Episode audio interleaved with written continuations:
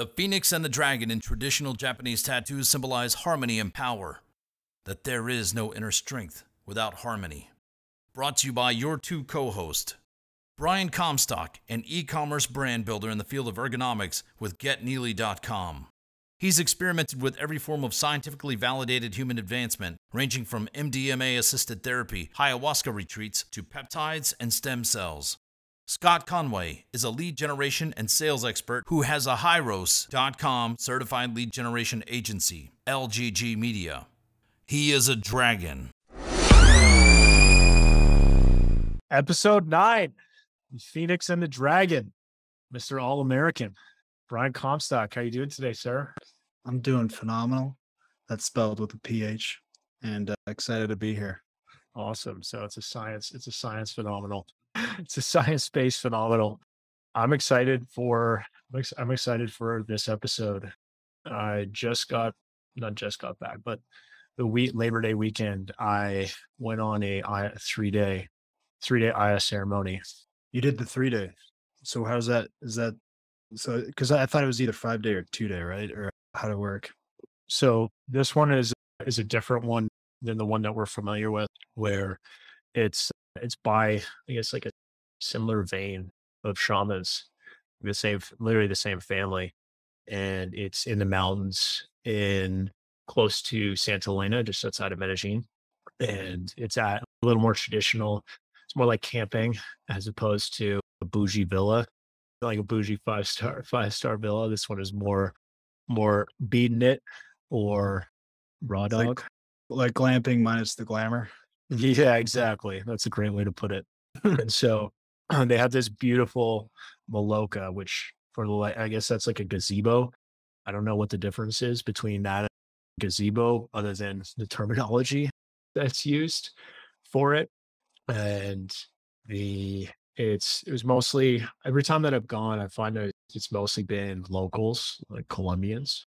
It's a bit it's a bit cheaper as far as uh, retreats go in in Colombia. It's but way cheaper as opposed to ones in Peru.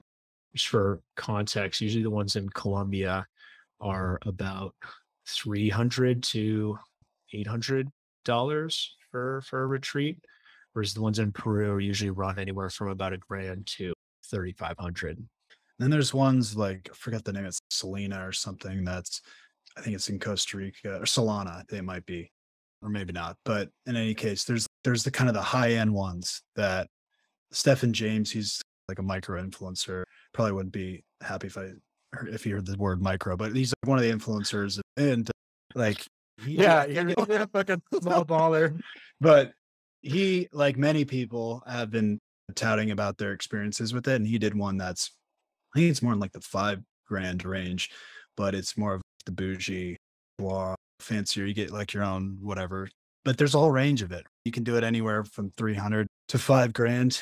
And so, what was your experience in terms of the differences, or what was your take on the out in the wood style? Like, how, what's how do you feel about all this and from a comparison standpoint, firsthand experience? That's a great question. Before I answer that, I wonder how many followers you need before you stop becoming a micro influencer to an actual influencer. yeah. Yeah. Probably don't have to worry about that for a while. so to get back to your question, there's been I've was the third time that I went. The first time that I went, I don't know, I've been really fortunate with my ayahuasca experiences where generally I've really connected with the people there, like the ones that, that we go to typically is, has always been like a total hit. And I've generally gone with the same people to, there's always been like different people that come to, but generally it's, it's the same crew. And whereas this one, I found that the gringos that I've gone with have just been like way like, I, I don't say this, I, I, I want to try to not say this with any judgment, but they're already gringos. Already off to a bad start. They're generally like very hippie, like a bit too hippie to a point where I, I don't respect the lives that they built. Like mm. they don't have, they don't have every air dialed the fuck in is really, is really what I'm getting at. And so it's like, it's cool to connect with them and to share that experience with them. But am I going to hang out with them outside of that? Definitely not. And first gringos go. But the Colombians there that go to those are, are usually really dope. Are usually really interesting. And and I really am a big fan of the I'm a big fan of the shaman that that runs uh, runs that. He's he's cool as fuck. It was so funny. He was we were, I was just chatting with him on the night before or in the evening before the first night ceremony of uh, how he's been. He's telling me that he just finished building his house like outside of this uh, in the mountains. More than more, more than I can say. yeah, more uh, more than I could say. Like he's just built a fucking house. And then offhand comment, he's yeah, if you want me to teach you construction, I can. And I'm like, wow, thank you. How do I build a house? Wiki how or this new friend? That's amazing. Yeah. So it's if I want to if I want to plug for construction, definitely have an in. Part of me as well is like this pipe dream of starting like a doing like a going like a glamping hotel or something here in in Medellin. I don't know if I have if I will have the bandwidth to do that for a while, but for now it remains a pipe dream. So I definitely do definitely think I will. He actually followed up with that offer and he's like, no, seriously, if you want to come. I actually do know someone in Medellin who is trying to create a really high end hotel that is looking for investors and stuff. So I will I'll chat with you after on it. But yeah, man, be careful what you ask for because the world might present it to you as an opportunity. But yeah, go ahead. What's interesting about ayahuasca is that that kind of that flow that you get in after the fact of just like everything of just inspiration and what the locals will call like opening your heart or, or that that practice of leading with intuition or less hippie way to to say it of just following your gut of what is a fuck yes? Is this a fuck yes? Okay so i'm gonna go in this direction. Is this not a fuck yes? Then no. Time to time to pivot or, or focus on, on something else. That's such a that's such a key one but i really revisit that a lot. Is it a fuck yes to do my taxes? No but it, it's a fuck. That's such a hilarious example. But it is a fuck yes to destroy any figment of fear of the IRS that I have in my mind. So there are. It's like some things are you got are like necessary, but that that's really the thing is like the discretion of when to utilize these concepts that do have a lot of truth to them. And the fuck yes or hell no is is a big one. I think it's most applicable to pro like different projects and ambitions and works you have in the oven. That's I think about it. Like doing this with you, podcast, doing all the stuff we're doing. Like that's exciting. Uh, there's the way I think of it is: do things have an expansive? Do things have an expansive feel or a contractive feel? So when I first came to Colombia, it was a very expansive feel. New territory, new map, new friends, new amigas, and it's a whole expansive feel starting this podcast, expansive feel. So those are like a fuck yes for me. And I got plenty of fuck no's, but we don't have time for those. But that's kind of how I how I try to think about it is like how does it actually feel when I think about doing XYZ? That's a really interesting way to look at it. Or is it expansive? And I can't remember. Fuck, I did it. I can't. I hate that I can't remember the source, and that this is just an anecdote. But the there was they did this evaluation. I don't want to call it a study because I'm not sure if it was a study, but they found that people that have brain damage to the part of the brain that is emotion, that processes emotions, actually can't make decisions when they're only based in logic. And they can intellectually understand something, they can do math, they can calculate things, but when it comes to actually making a decision, they can't make a decision. And so what that tell what that shows is that it's like a it's an integral process. It's like a both a left brain as well as a, a right brain phenomenon of making uh, what goes into a decision of is this expansive? Is this taking me to the where does it want to be, or is it not? That I would love if you send that to me. That's actually really interesting because I I don't know if this is exactly it, but I feel as if I resonate with that strongly insofar as I've had many times where when you're trapped in that logic side of the brain of should I do this? Does it make mathematical sense? I'll gain this, whatever. I'll save this money. I'll meet these friends. Like you can make a log- logical argument for things, but I still feel trapped by it. And I think it's because it's missing that emotion, the emotional valence of, yeah, it makes mathematical sense. However, you're drafting up the equation and whatever you value. But do you actually have that energetic, emotional, magnetic pull towards it. And without that, I feel I've had many instances where, yeah, it makes sense. Like I should move for these reasons, X, Y, and Z. But it's until it hits that like emotional charge, it doesn't happen. And and then this has been talked about in a million different ways with sales. People buy they're even if they have emotional or log, logical reasons, they're still buying like from an emotional place. They're so excited. They could be excited about their logical reasons, but it's still if you just get them trapped in the logic, then it it just doesn't motivate, doesn't create at least short-term behavior change. Like short-term behavior change, aka a sale, you need that. How do you tap into that emotional thing? How do you get people excited? And so that's actually what I'm studying a lot right now. It's on that front, not just the emotional piece, but just that an appreciation for that. Because if you come from more of an engineer or hard hyper rational world, which is more or less how I've thought of things, then you lose that side. You lose that. Right? And it's like, oh, why do I need to like get them jumping up and down, walking through fire? Why can't I just tell them the answer? You got to get people excited. Otherwise, they just sit there. There's no transaction.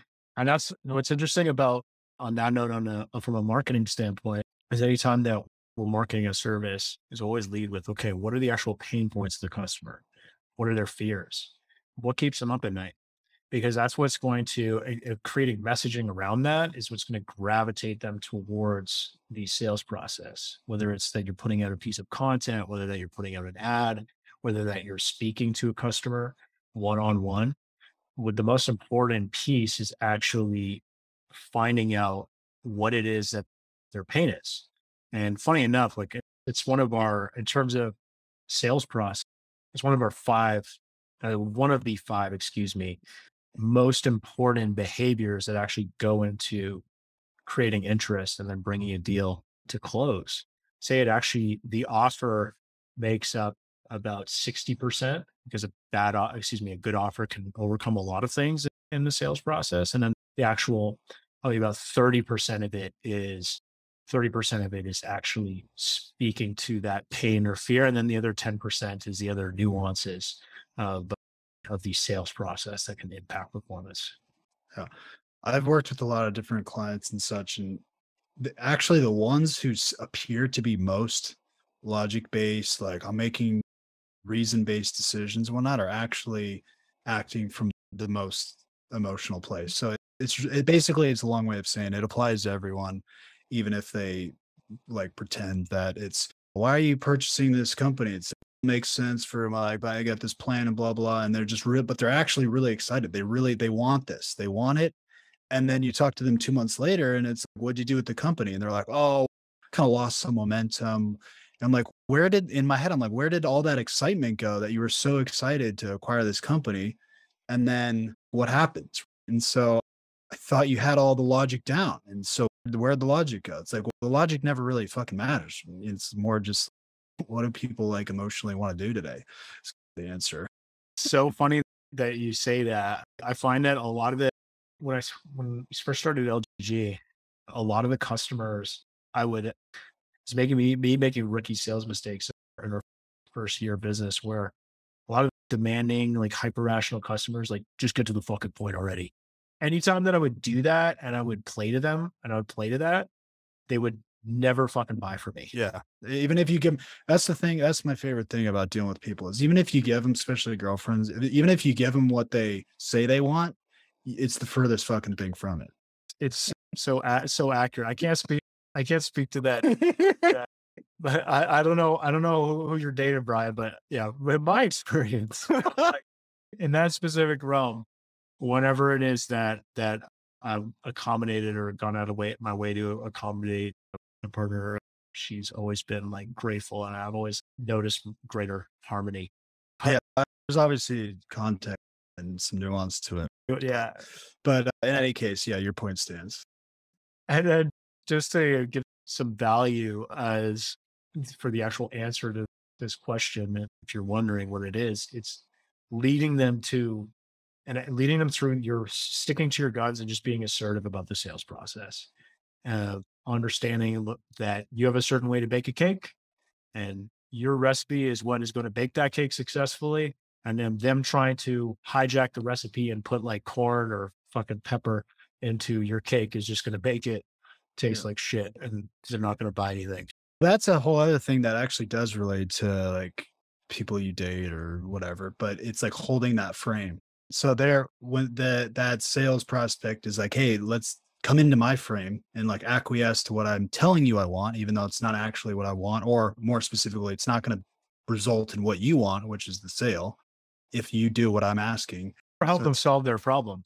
or help them solve their problem." So that's the whole that's what I'm getting at is a lot of times what people vocalize they say they want, there it's it becomes a really tricky thing without getting like philosophical of do you know better what they want than they do and this all this like crazy stuff is you do know on a tactical level like what actually you specifically scott from your business experience you do know what is going to lean towards sales and what's going to actually and when you cave into their frame it's not actually going to it's works i just find that fascinating. It's you were very confident that you just wanted to get to the fucking point or whatever it was and then you do it and then boom.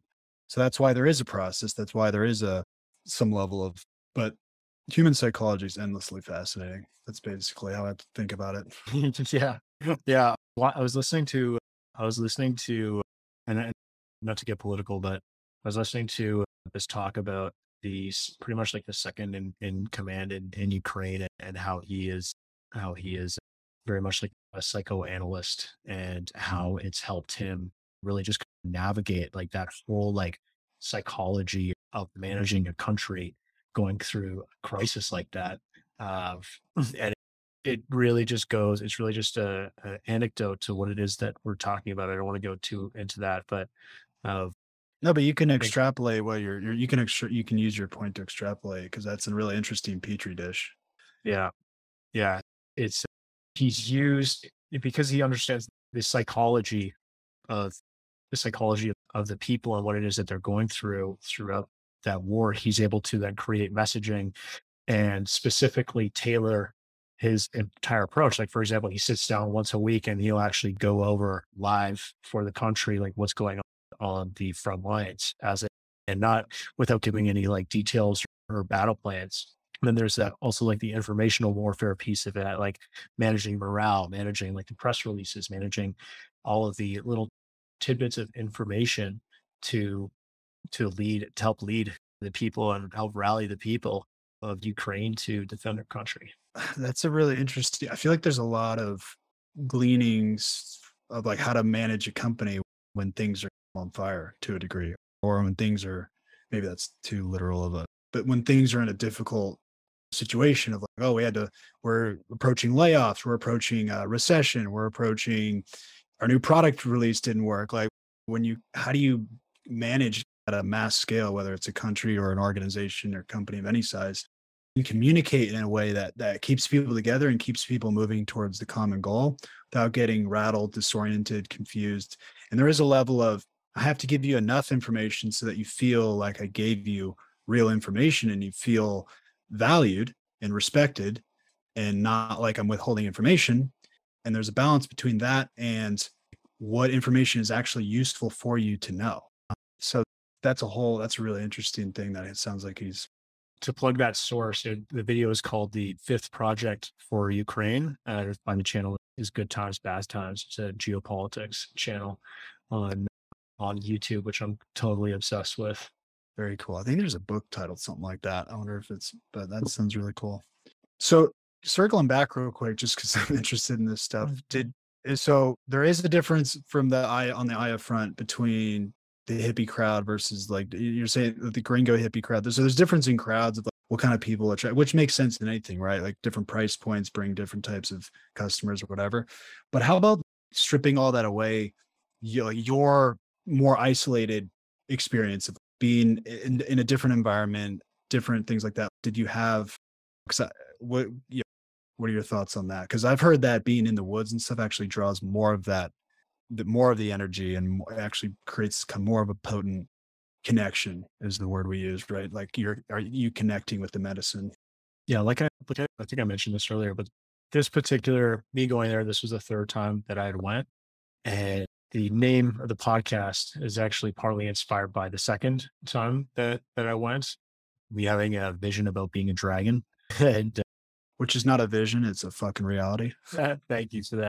So this last one was I went in with the mindset of, hey, like I'm way overdue for a ceremony. It's been coming up on five months now that I haven't uh, I haven't gone, and so I got some shit to work on. I got some work to do. I got some things to figure out. And what I really appreciate about the Aya ceremonies is, and I'm not sure if I've talked about this on, on other episodes, but tell me if I have, where it's like a all the tools of Titans, I believe, or fuck, I think it's tools of Titans.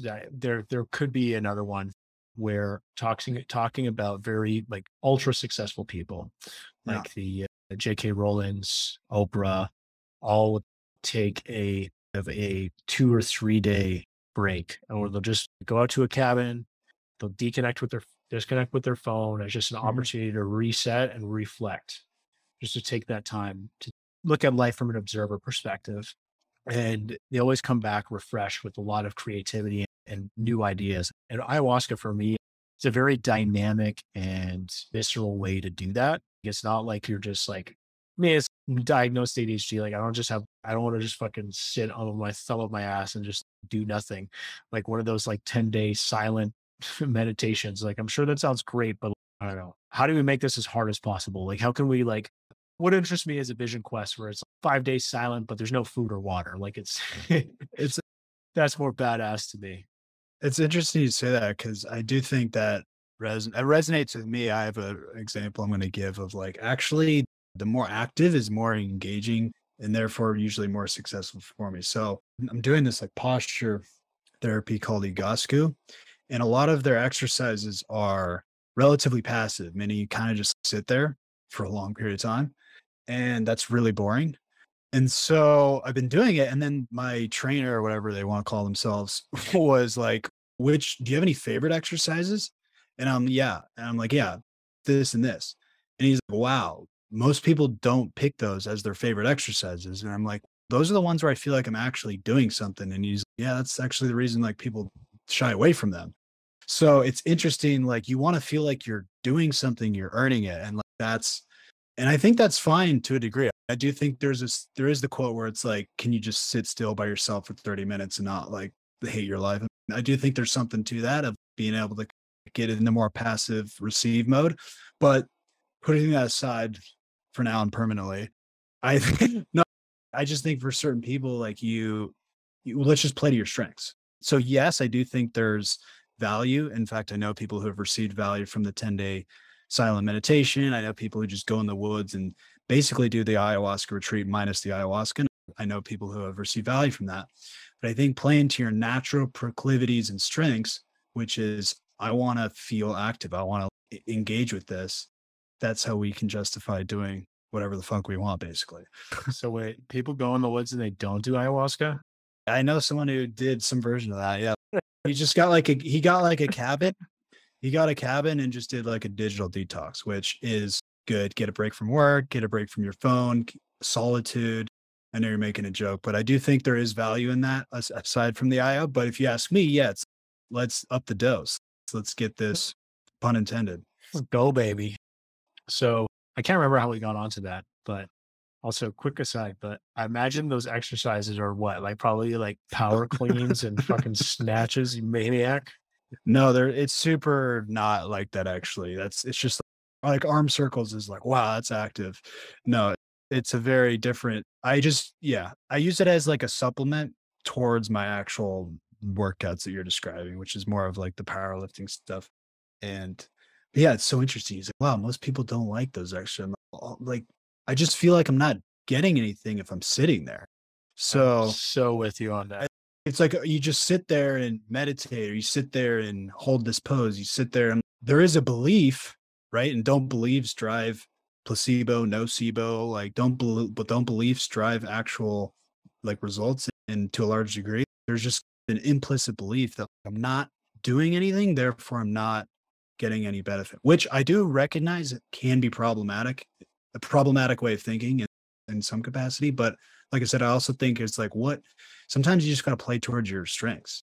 And we like to do stuff. We like to be active. So that's we'll find healing modalities that arrange around that.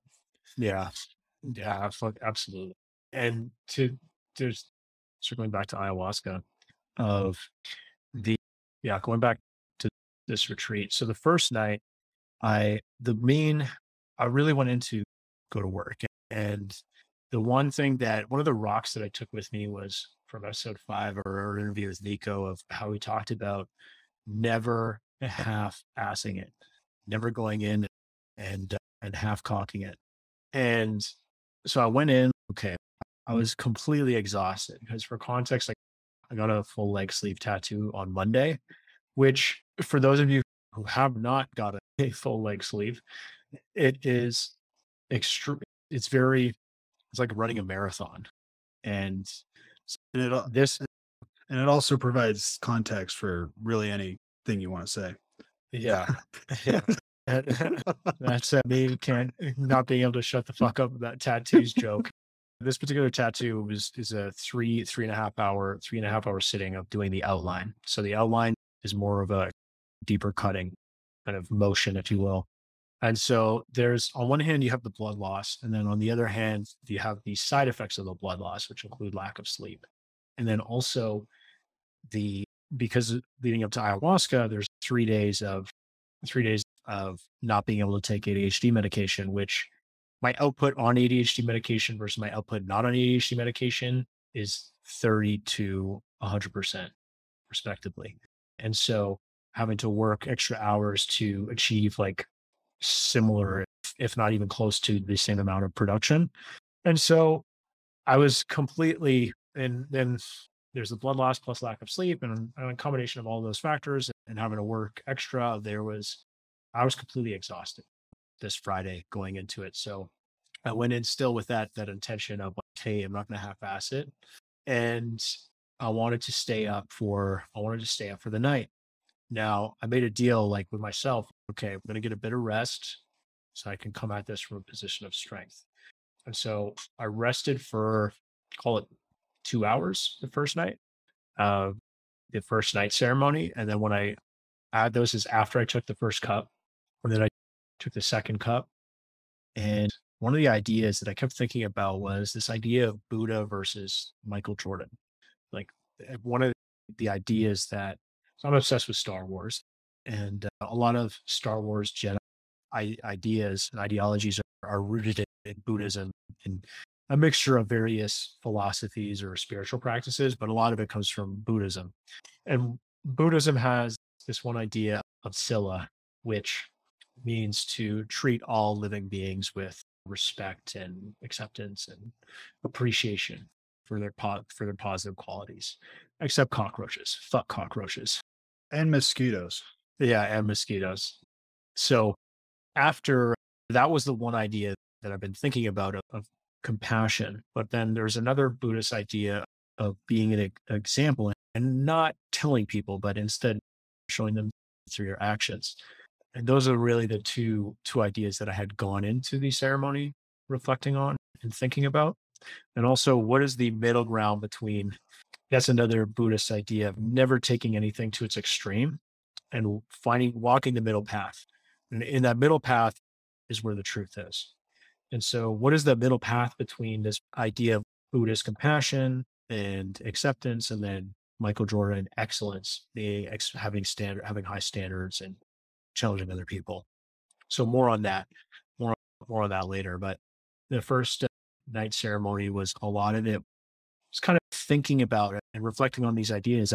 I didn't get that that deep with them, but then the day ceremony, the day ceremony was a lot of it was just the standard, like thinking about people in my life that are really important to me, thinking about relationships that really matter to me, and what it's funny because I'm like I'm downplaying this, but this is probably one of the biggest themes in, in, in, or I lead it in downplaying this, but this is one of the biggest themes in my life where a lot of the root cause, excuse me, I have a really bad habit of taking people that are really important to me for granted. And the where that comes from is that I take myself for granted, where all this shit that I'm doing, like two companies, media, LG Homes, this podcast, gym, like serious relationship, all juggling friends, all these different content, all these different responsibilities is I don't stop and give myself a pat on the back. I don't ever thank myself for building this kingdom. And looking around, life is pretty fucking awesome. live in Colombia, have an awesome heart, gorgeous, and have a great connection. And it makes me happy. I have fucking awesome friends like yourself, everybody that we know here in, in Medellin, everybody that I know back home in, in Ottawa. And having these, being in a position financially where I can, I'm pretty much paid to learn at this point. We're continuing to pay to level up my skills and challenge myself in entrepreneurship. And as soon as I started to, as soon as I, I said, thank you, you mean the world to me, to myself, it was like just total catharsis and release. And it led me to the conclusion of that's really the root cause of why it is that I'm taking all these people that fucking mean the world to me for granted is and the reason I'm so demanding with them because you are of is because I'm so yeah, exactly. Yeah. And it's one of those one of that those cliche therapy examples of being the relationship that you have with yourself is a relationship that you have with the world. You can't give what you don't have. So Yeah. if you don't have self compassion, you can't have. It's not going to be easy to give compassion to others. Yeah. A lot of things popped out and, all that. That's beautiful. There's more. I'm gonna all right. Let's do a little like half commercial with me talking, and then try to take some mental notes for you. Love keep of keeping this thread going because this is great. A couple things. I'm gonna come back to this often and often because I think it's one of the most important things, and it it's one of the things I really do want to repeat. Like thinking of myself before I knew this idea of when you hear these stories of people's whatever, it could be a silent retreat, it could be a, a message from God. I know people who didn't do it, psychedelics, and they swore they heard a message from God. Any sort of these divine experiences, whether it's the ayahuasca, we're going to talk a lot about that because that's what we're familiar with. And you people say what you said, oh, I, I now I discovered self-compassion, all these things. They sound very cliche and oh, okay, yeah, that makes sense your intellectual brain is going to go, oh, yeah, that I guess that makes sense. But why this stuff is so powerful is you feel it on a visceral, deep knowing level that you cannot access ordinarily, easily in your day to day state. So for someone to say, oh, you should have self compassion, you'd be like, great point. Let me get on that. But that's just not how it just doesn't work that way. So that's why these experiences are so one of one of the reasons and I will always say one of the reasons because there there is like a whole multiple petals to the flower. But I think one of the core ones is this: is you tap into it on a deep visceral level, like a deep knowing that it just you. It's like you believe it all of a sudden. It's you're like, oh yeah, like this is, and that, that's what makes it freaking amazing. Is you've been. Like you probably knew that on an intellectual level for a while. Oh, I should probably give myself a pat on the back. I should probably do this and that. And then it's boom, you just got seismic shift in the right direction overnight. I don't know. Does that was that more or less? uh, Would you agree with that? Yeah, abs- absolutely. And it goes back to our earlier conversation on buying psychology of intellectually knowing something versus emotionally understanding it and then understanding it to a level where you're actually implementing it. The Dalai Lama talks about that as the three levels of understanding. What's he say about that? What's he say about that? Oh, that exactly, that exactly that uh, that roadmap of intellectually understanding something versus emotionally understanding something, and then understanding it to a point where you're actually implementing it and living on it. That's, great. I really think those are very three different levels. They're not. They're like three different worlds, and like you want to move up the chain. The other thing I wanted to say, as far as the Buddha versus Michael Jordan, I actually just finished reading this book called "The King, the Warrior, the Magician, the Lover." It's basically a book on their I- idea of what a mature, quote unquote, mature masculine in this world is and should look like and has looked like historically. And What's now the we're title? the king, the warrior, the magician, the lover. I think that's the order of it, but it's those four words. And you'll find it if you get half of that correct. And it's a really interesting book because it talks about how we're in a crisis of masculinity in this world, which is a whole other thing that kind of like border borderlines like a political conversation of like just women are become ma- women are becoming masculized and, and all this stuff. But the thing about it as it relates to what you said about the Buddha and you're saying balance between the Buddha and compassion and then that get it done, Michael Jordan energy. That's exactly what they talk about.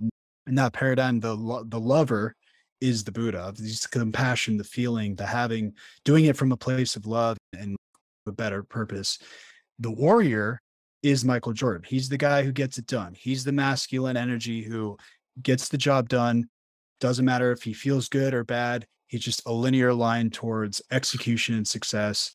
And really, what's interesting is we all have, we being men, have all four of these aspects in us. And it's like, how do you harmonize them? Because if you're too extreme in one, then things get lopsided. So if you're all warrior without any lover in you, you're just going to be a psychopath. You're just going to be someone who just gets things done based off cold calculation and it's there's no heart, there's no soul. And then there's and then what's really interesting, there's like a shadow aspect all these, which is where things go sideways. But just to validate basically what you're saying of this is a, a real thing of like how do you actually balance these different components? And that's why I'm a big believer in and like not doing things in extremism. Like extremism is almost guaranteed to be unproductive and finding that the right balance. So how can you be like the Buddha Michael Jordan? And so anyway, that book is really good. I think it's a necessary read for men today. It's particularly relevant for today because we're at a crisis, we're at a sort of a cultural crisis, and the man and like the masculine energy and uh, has been attacked. I would say the last whatever like 10, 20, 30 years, different things that I'm not going to name drop like the different movements and whatever, but yeah, um, let's not go there. Yeah. So anyway, so super interesting book that's tied into what you're saying. It's interesting and about about these times of crisis is when people often turn to false idols, regardless of whatever their ideology is. They, any extremism, and uh, how I define extremism is the kind of the old, old school kind of Canadian political school of thought that school of thought that we were taught growing up in schools is anytime that you're willing to use violence to and enforce your enforce your ideas is when it is that's the that is the line of extremism. If it's not from a place of, of self-defense uh, instead of it's from a place of place of offense. And so anybody that advocates that categorically against felt like that was a mandatory disclaimer. Very cool well, i'm pumped that what was your intention going into the to the retreat? Because you said you felt overdue and like how much did you put into thinking about intentions which is like a brief aside i think are a little bit overrated when it comes to ayahuasca but just curious what was your what were you hoping to gain? And do you feel like you got what you were hoping to gain? Do you feel like you got something different some combination? What's funny is that whenever i go into the i tend to go into ayahuasca ceremonies with an intention and more often than not i get it in this particular one, like I went in, like, I want to go find, I want to do deep work and I want to find that self love that, that, and that enlightenment and really what that looks like. But what is that middle path between Buddha and Michael Jordan was the fundamental question that I went in trying to answer. And so after the day ceremony, I was completely exhausted. Like I was just like, I was at rope's end. And they, after the day ceremony, they'll sit you in it. We sit in a circle and we talk about our experiences, what it is that we've learned. We share like a traditional caldo, caldo, which is like a, a soup. I don't know what the common denominator is of it, other than it being a soup. Why it's called a caldo as opposed to sopa in Spanish, but anyway, it's a yuca and pineapple uh, caldo that uh, that we share. So it's vegan, gluten free. it's delicious and we go around the circle we drink this we drink this soup and then caldo and then we share we share our experiences because this was mostly colombians it was all in spanish now i was just sitting there on the chair just like for those of you that are, are listening versus watching this on youtube i was just like staggering in the chair like i was just complete i was just a mess like i was mumbling to myself like it's a kingdom of heaven or it's excuse me, it's a kingdom of conscious or it's a kingdom of nothing from that Orlando Bloom movie, Kingdom of Heaven. And it took every ounce of strength that I had just to sit in that chair. And so I took some, I took some Ambil and, and some Mambe, which the Ambil is a tobacco tobacco based solution that you eat. And for me, the Ambil has always been extremely uncomfortable. So it's it, the, the uh, one of the gentlemen that was serving at the uh, at the ceremony he gave me broke me off like a big piece, and I was like, "Damn, that's a big slice." Is what I said, and so I started eating it. Then every other time that I licked it, I purged, I vomited in, into my bucket, and I at this point I was just completely dehydrated. Like I was getting cramps from sitting, and I was still just like staggering in the chair, like mumbling and talking to myself about these ideas and as, I'm working through them. And it's like, uh, a, it's like a normal day in the life for me at the office. Yeah, it was. Uh, it was a lot. It was a lot to. It was like a, a marathon, and unfortunately, the shaman saw me and he gave me permission to lie down, and I just felt so relieved. But I was still just completely exhausted. But I had the strength now to at least stay awake. Now that I was lying down, ironically. Now, in the night ceremony, this is where I, again, like I went in with the commitment, promised myself, like, hey, like, I'm not going to fucking sleep. Like, I'm not going to sleep through the entire ceremony anyway. Like, I'm going to face what I need to face. And so I, looking into the night ceremony, I was debating whether or not I was going to when I was whether or not I was going to do it. But then I reflected again on on Nico and Kobe. What would they do? It's like, no, they're going to fucking do it. And so I took the big cup and then I went to sleep for. I told myself that kind of. I don't know if anybody else experiences this. I've read that other people experience this, but if you set a reminder or if you set an intention before you go to sleep that you'll wake up at a certain time, you'll wake up at that time. So I went in with the intent of I am going to just go to sleep for an hour and then I'm getting up. So I did. And I got up and I took one cup and I was completely flying, eh, which was odd because the day ceremony, it took me two cups before I was even, excuse me, it took me three cups and then I threw up the third cup right away. Then after that is when I really started connecting.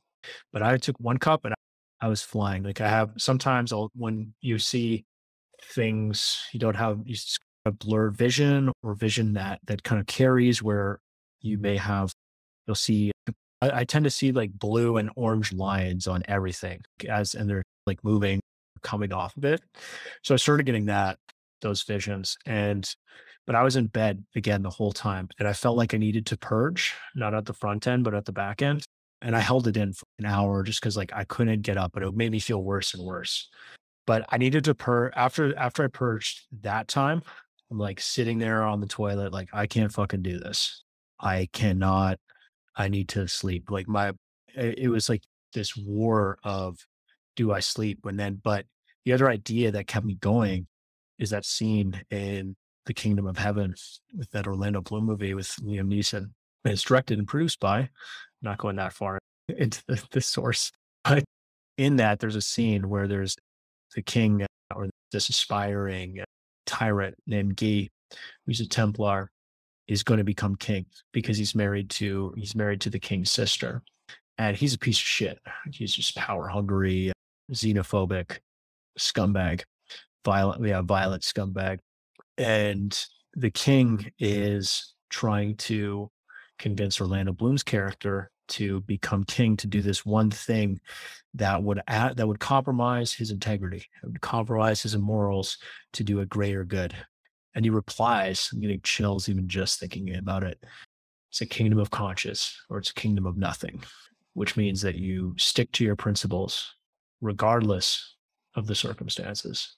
And me going in, my principle being like, I'm gonna fucking go to war here. Like I'm my intention is to do the work.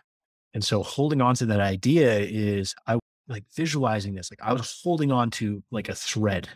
Like I was like Muhammad Ali against George Fraser or George Foreman, excuse me, on on the ropes of that boxing match. And just like round after round, like my wits end of and that round after round is me going back to the bed, then having to get back up and purge like every 20 minutes and then go back to the bathroom.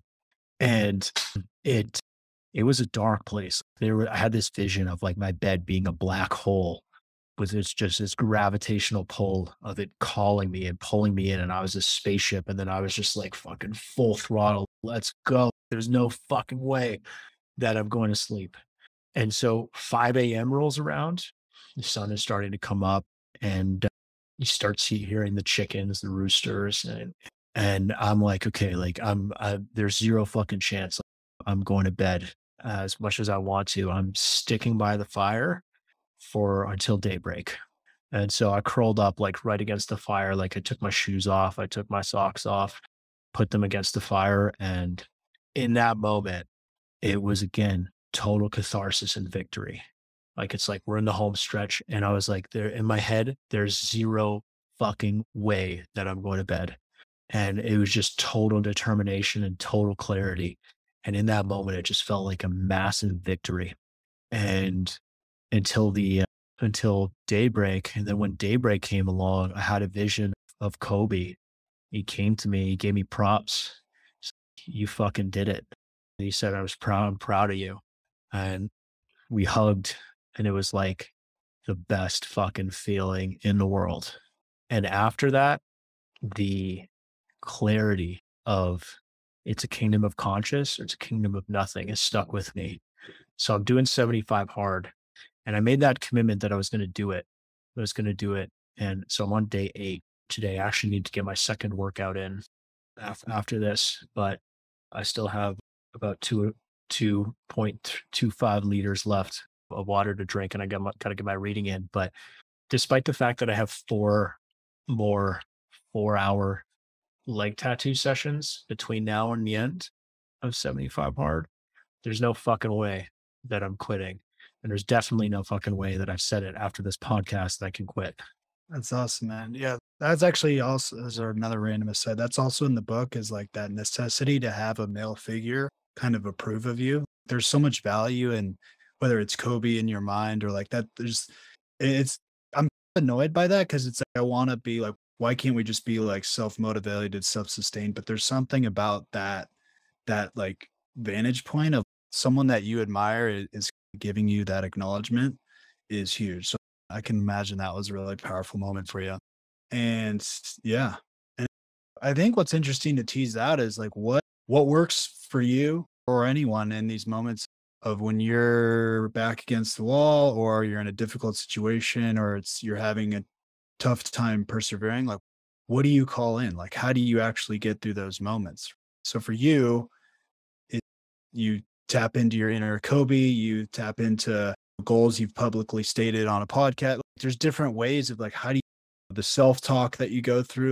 That's all an interesting thing to decode in my mind of like how do you actually what's the playbook for how do I get through something that I am just dying and itching to quit any the first second I, I get to.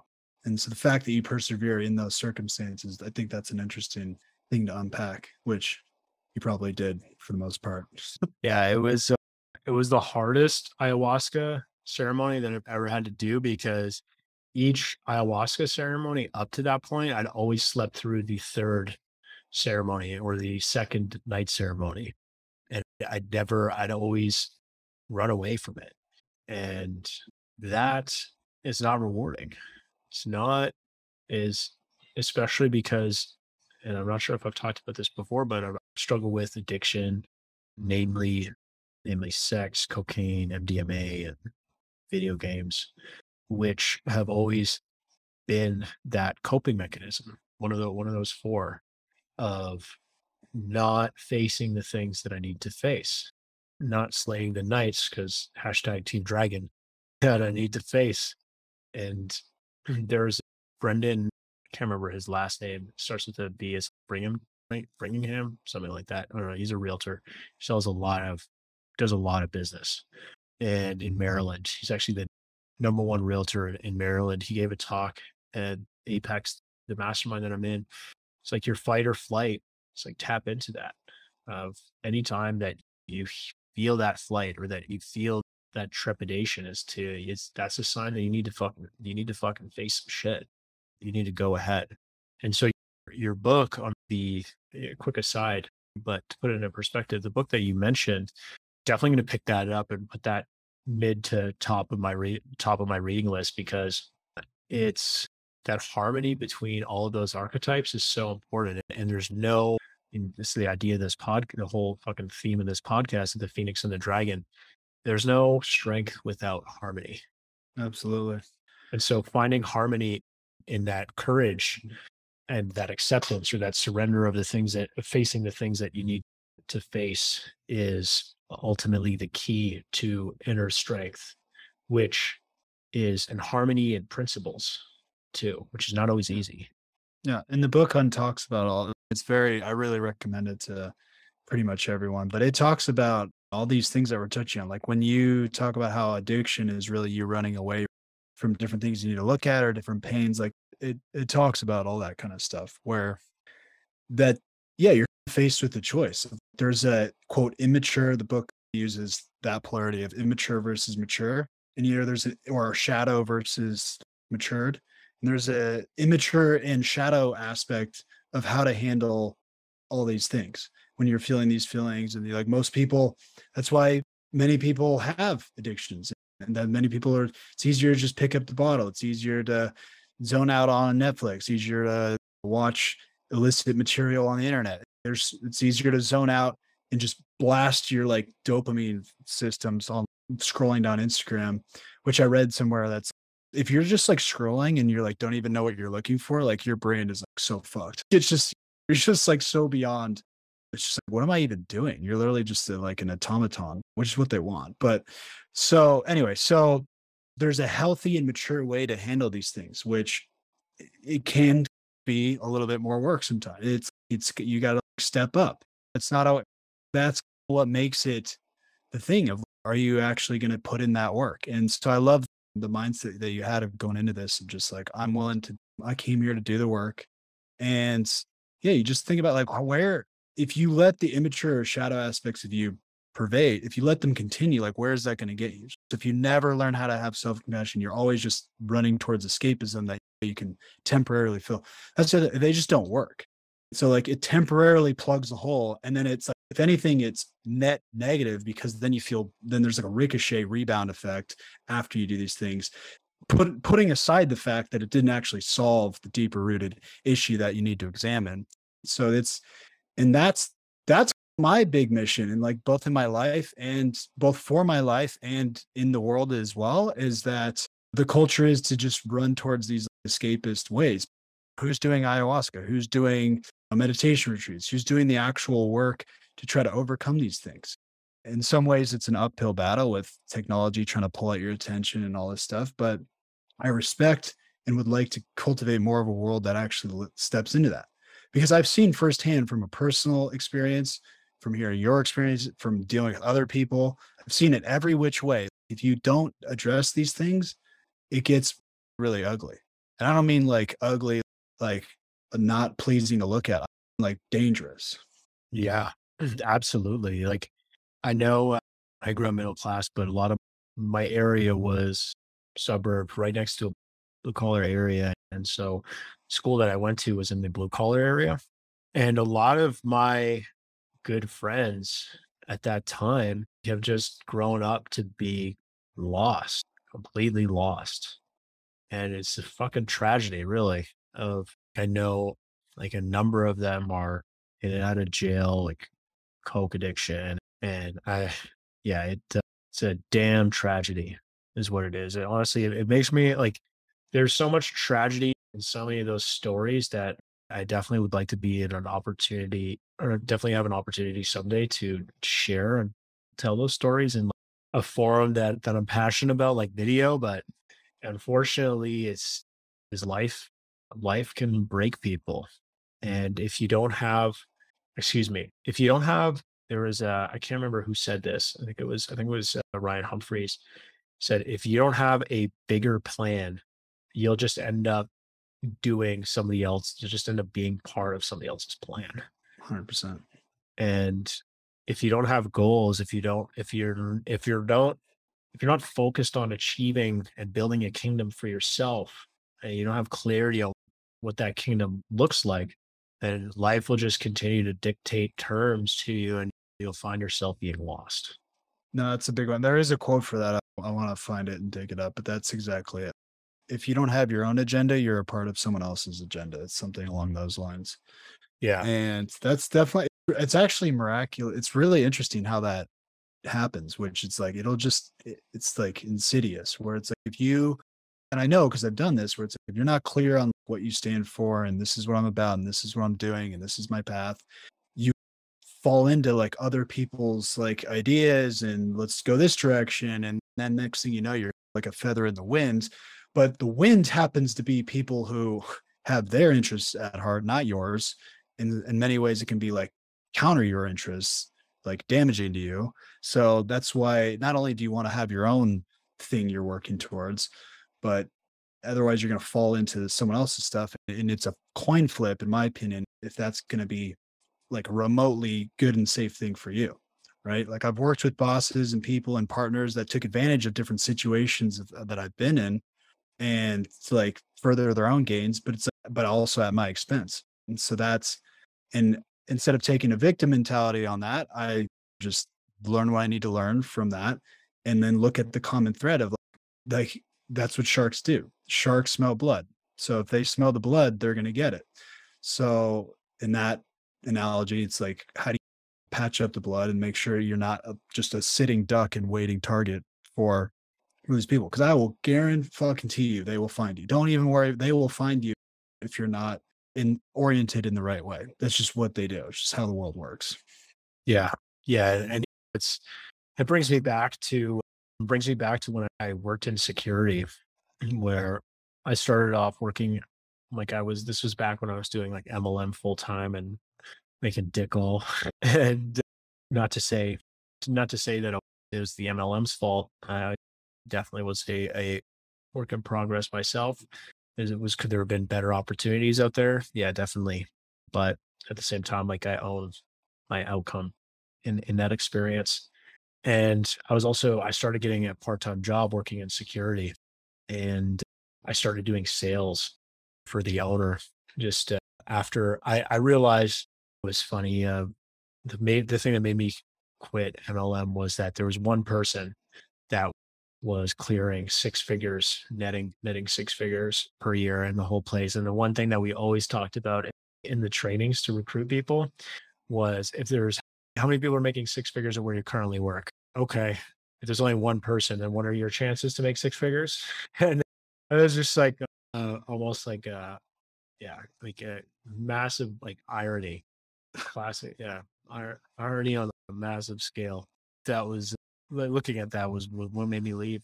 So after that, I started doing sales for this this owner of a small business security. He's very determined, very yeah, very much no nonsense, like very assertive type. And I learned a lot from him. And the main thing I learned was it's like always get the best deal and always go out of your way to get the best deal. You always maximize your value. That was the biggest thing that I learned. And I started off now, unfortunately, his management team was like a total shit show. Like they created way more fires than they put out. And so I was working in the office. Like I was really just, I would just go out every day, just work for free to just learn and, and make cold calls because I didn't have anything, I didn't have anything better to do. And I was hungry to learn. And think it was about 23.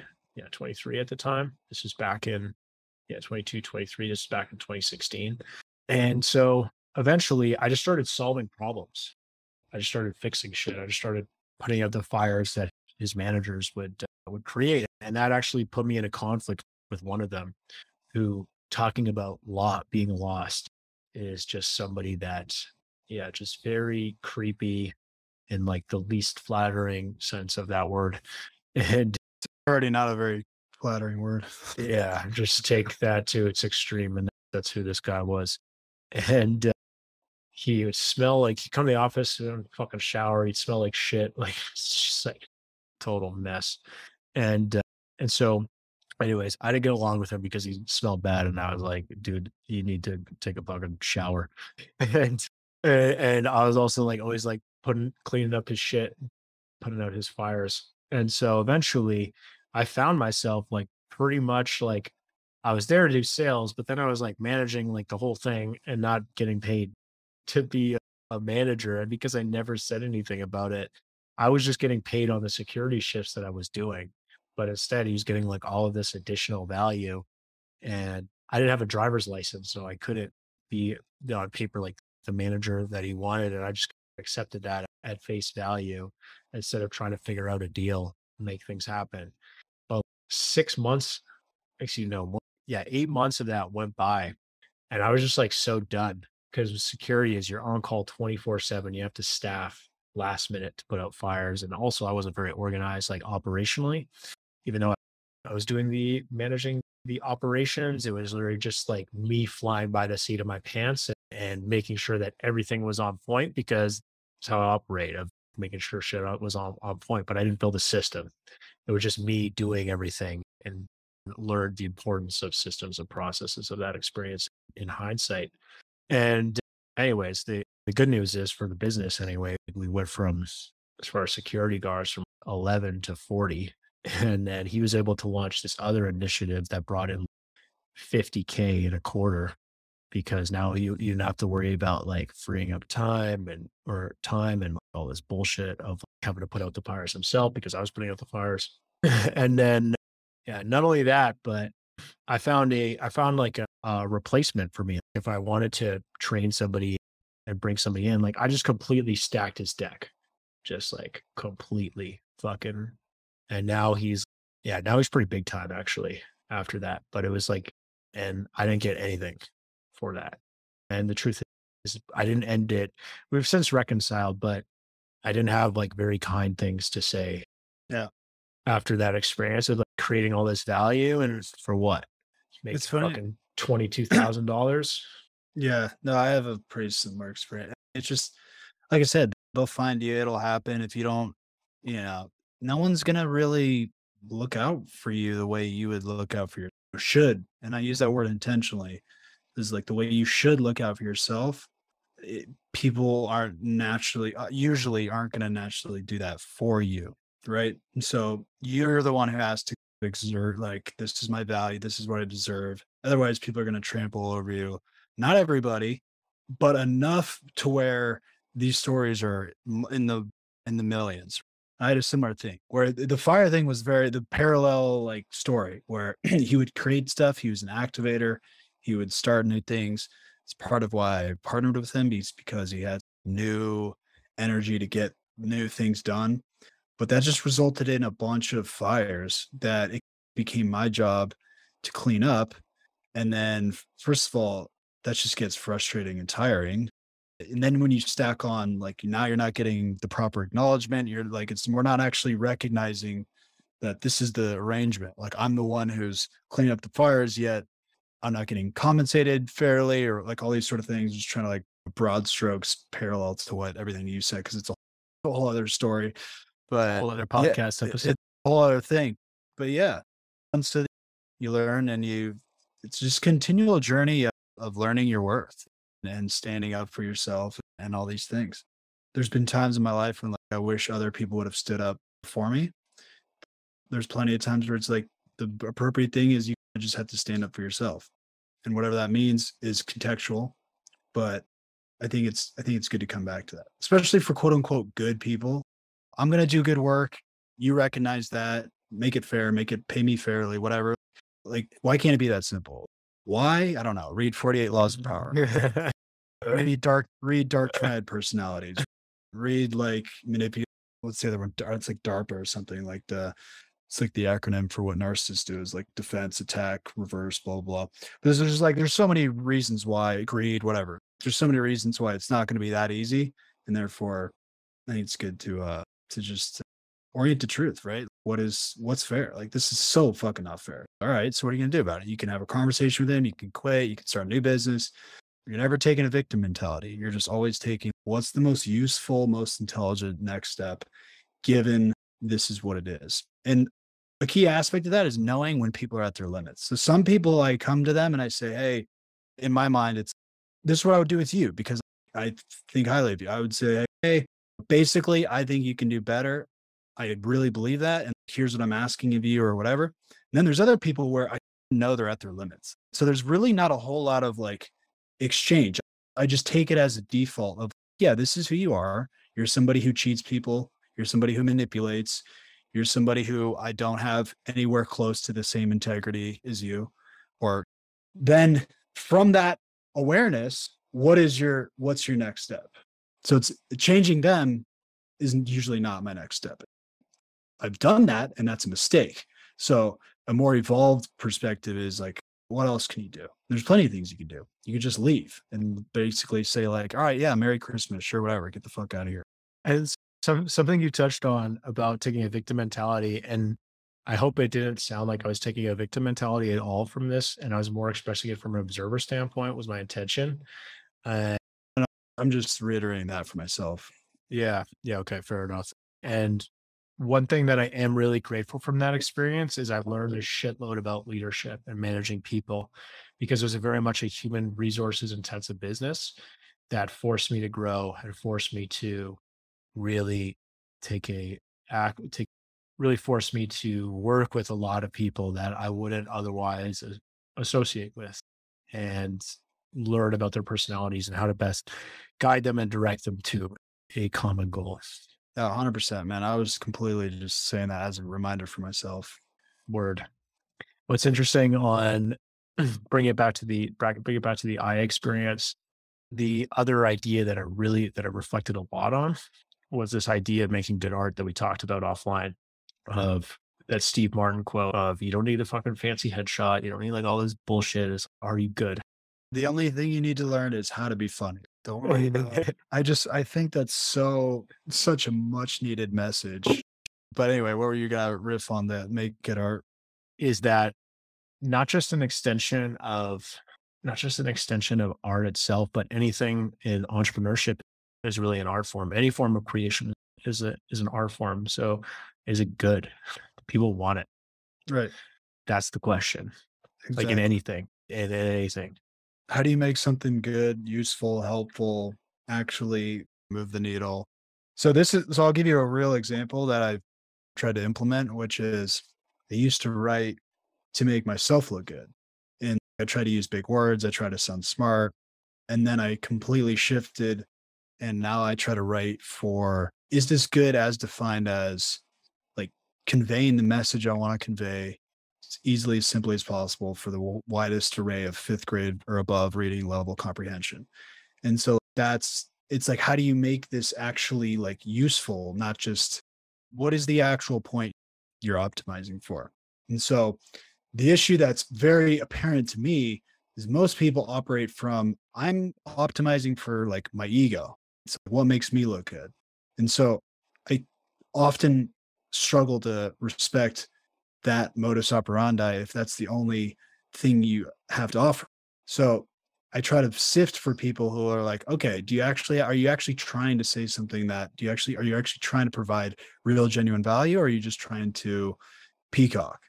Is basically the two overly simplified ways I look at it. And happens all the time. You're talking to some guy. This is why our friends are all just badass entrepreneurs who like don't we don't do small talk. We don't do all this bullshit because I can't stand getting stuck in these conversations with people. It's what is the point of the story other than make yourself sound whatever cool or like center of attention or whatever. It's just shut the fuck up. I don't care. I have such low tolerance for like just ego based operation. Now, that's not to say that's not to say that's not to say that I'm a saint either. It's I just think are you trying to be useful? And so trying to serve. Are you genuinely trying to serve? Are you genuinely trying to be useful? You can have fun along the way. That's why we banter. That's why we have fun. That's why we just let it rip. Because it's like, yeah, it's not fun at all for us. We're it's like, what are we doing here? But there is a place of I'm at least I and I can speak for you on this. I believe is we're actually trying to put stuff out there that is relevant, is like actually helpful. So anyway, there's just I could rip on that forever. It's just I just can't stand. it's just kind of a pet peeve, I guess. Let's just wrap it up that way. no, I, I totally get that. And coming from a place of, of service is really important. And looking at the people who serve at the ayahuasca ceremony, they're all drinking too. Yeah. But they're there to they're there to serve and to caretake. And that whole idea of them like also drinking, but them there to serve is so mind blowing that you're not only are you here for this process, but you're here for the process of others. anyways, I had an idea that I was going to tie that into what it is that you're saying, but it's gone. but anyway, the point is, is don't be a cunt. Yeah. Just try to be just I don't know, but it's good to have these little checkpoints all the time, like in how you write and how you speak to people and how you communicate and how you deal like all the time. I just try to think of what's like the most useful way to deal with this particular situation. And sometimes I lose that battle. Okay, let's take an example. I show up what they consider late, what I consider fucking early to the to the Medellin airport, and uh, I miss my flight. And it's the most useful thing is to not get angry at the person and like all this shit. And and I would say I did like a fifty percent good job, but at least there's awareness of are you operating from what's the most useful way to deal with this situation. Sometimes you lose that battle, but at least there's a genuine inquiry. There's a genuine inquiry in terms of what actually is going to do the work here. What's actually going to flip the flip the scripts? God damn, that was frustrating. yeah, you can surrender all you want until you're at the Fort Lauderdale airport having to wait in customs for three hours. It just it reminds. It's like a corollary to uh, like airports are a good one. A corollary is if you think you're enlightened, go spend a weekend with your family. It's like the same kind of thing where it's it's easy to say this stuff, but that's those are the moments when things are like you're actually being challenged. Like, okay, you missed your flight when you shouldn't have. There's no flight. There's no like reception flight attendant, whatever they call it, like front desk person hmm. to like do their job. So what so I have to so I have to find the person who's supposed to be doing their job and then somehow orchestrate that in a way that doesn't convey immense rage and so it's it was a whole it's a whole thing but the point is monitor the ego and try to operate from a place of serving usefulness what's the most appropriate way to to handle it and it's most relevant when it's hardest that's the other thing it's it's most relevant when it's hardest to access the way you quote unquote should operate in these particular things because that's when you're having a fight with your significant other that's when you're wanting to berate the person at the airport like those are the moments where it's like okay who are you going to be? What would kobe do? Kobe would kick this person's ass all right well, let's go. Sorry. Kobe would fly private. Yeah. Kobe would have fly, flown private never would have had to deal with this like let's level and maybe that's the problem i need a level so i can have gotta get your brand up dog. One of my favorite sayings. Side note anyway, there's really no point to what I said other than I was complaining about missing a flight. You need to invest in paid ads with LGG Media so you can get your bread up to acquire customers profitably so you can fly private. There you go. Shameless plug. Good plug nonetheless. I think we've gone. Yeah, this is literally nine episodes of a plug. Yeah. So uh, yeah, you want to plug a little bit what you do, what's your so you want to explain a little bit more what LGG Media is all about? Oh, yeah, we're I guess maybe that's not valid because of the intro that we just pushed and backdated to the other episodes. Yes, sure. We uh, we spend 1.3 million dollars per month on everything from Google, YouTube, that, Facebook, that's, Instagram. That, that's million with an M. Yeah, yeah, and TikTok as well, Snapchat, anything. We don't really we don't really do LinkedIn. That's the only one, just because the cost per thousand impressions is too high for what it is that they're what is it, the value that's there. It's not a not a, an efficient ad platform, in our opinion. And we run a lot. I mean, we always we stick to digital campaigns, and we use Hyros to track down to the penny what the return on investment is. So it's very much with the software that we have it's very much the software that we have is the Ferrari of ad tracking, and uh, where the where the Lewis Hamilton of using that software.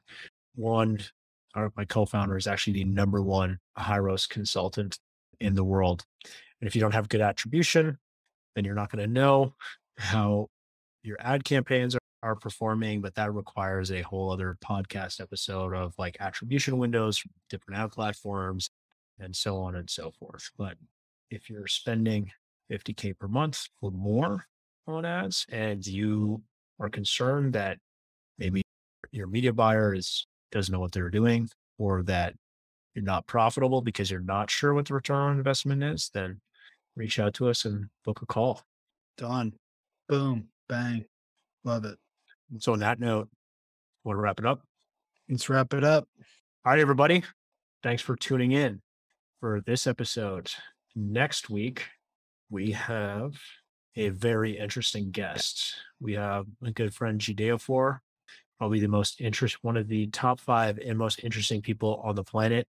He grew up in Nigeria. His dad is actually was a king in his tribe, so he's a we have a real life Nigerian prince coming on, and he got an MBA in China, and now he lives in Ottawa, Canada. And he mines lithium in Africa and does e-commerce in China. So he's a fucking beast, which we're looking to have on. Excellent.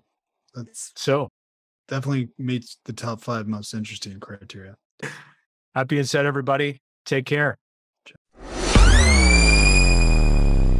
Now, with this episode at a close, let's fucking vamos on out of here.